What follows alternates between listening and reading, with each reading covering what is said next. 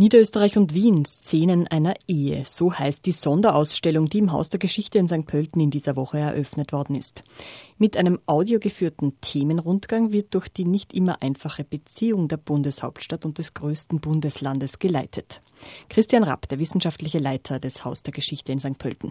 Da geht es uns darum, dass wir gesagt haben, wir haben in unserem Museum so viele Exponate, die mit Wien und Niederösterreich zu tun haben dass es doch eigentlich das Beste wäre, dass wir da einen Rundgang machen, einen Themenrundgang durch diese Dauerausstellung, diese äh, Objekte aussuchen, die zu dem Thema sehr gut passen, die sich auf das ganze Haus auch verteilen. Auch das, auch das Haus für Natur ist damit eingeschlossen, um zu zeigen, dass es einfach eine lange gemeinsame Geschichte zwischen diesen dieser beiden Bundesländer gibt. Eine Geschichte, die zeigt, trotz der Trennung vor 100 Jahren sind Niederösterreich und Wien eng verbunden. Es ist nicht nur eine Zwangspartnerschaft, sondern es ist, finde ich, auch eine Partnerschaft. Ja, manchmal geht man sich ein bisschen auf die Nerven, manchmal mm, ärgert man sich übereinander, aber die im Großen und Ganzen von, von, einer, von einem guten gemeinsamen Geist geprägt ist. 22 Stationen skizzieren das Miteinander der beiden Bundesländer.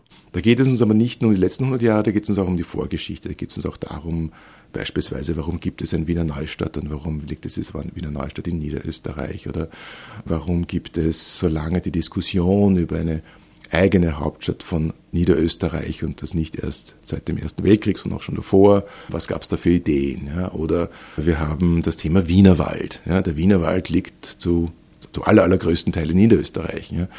Äh, wir haben das Thema der Wiener Hochgewässerleitung, die ja bekanntlich auch, die erste vor allem, die ja auch ähm, in Niederösterreich sozusagen ihre Quellen hat. Also um diese Gemeinsamkeiten geht es uns bei dieser Ausstellung. Noch bis Anfang nächsten Jahres ist die Ausstellung im Museum Niederösterreich zu sehen. Zusätzlich ist zum 100-jährigen Niederösterreich-Jubiläum auch eine Wanderausstellung gestaltet worden.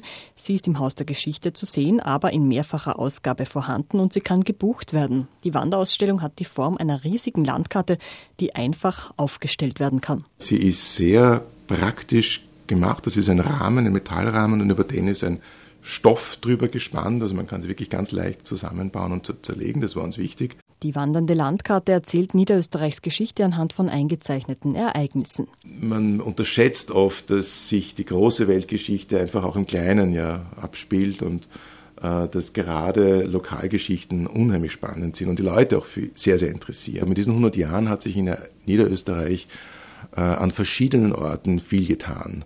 Und wir haben versucht, für jedes Jahr einen Ort herauszusuchen, ein Ereignis, das durchaus beispielhaft ist für, für die Epoche. Da gibt es Ereignisse wie zum Beispiel das Kriegsende 1945 oder das Hochwasser 2002, 2003, wo natürlich viele Orte gemeint sein können. Da suchen wir uns halt einen aus.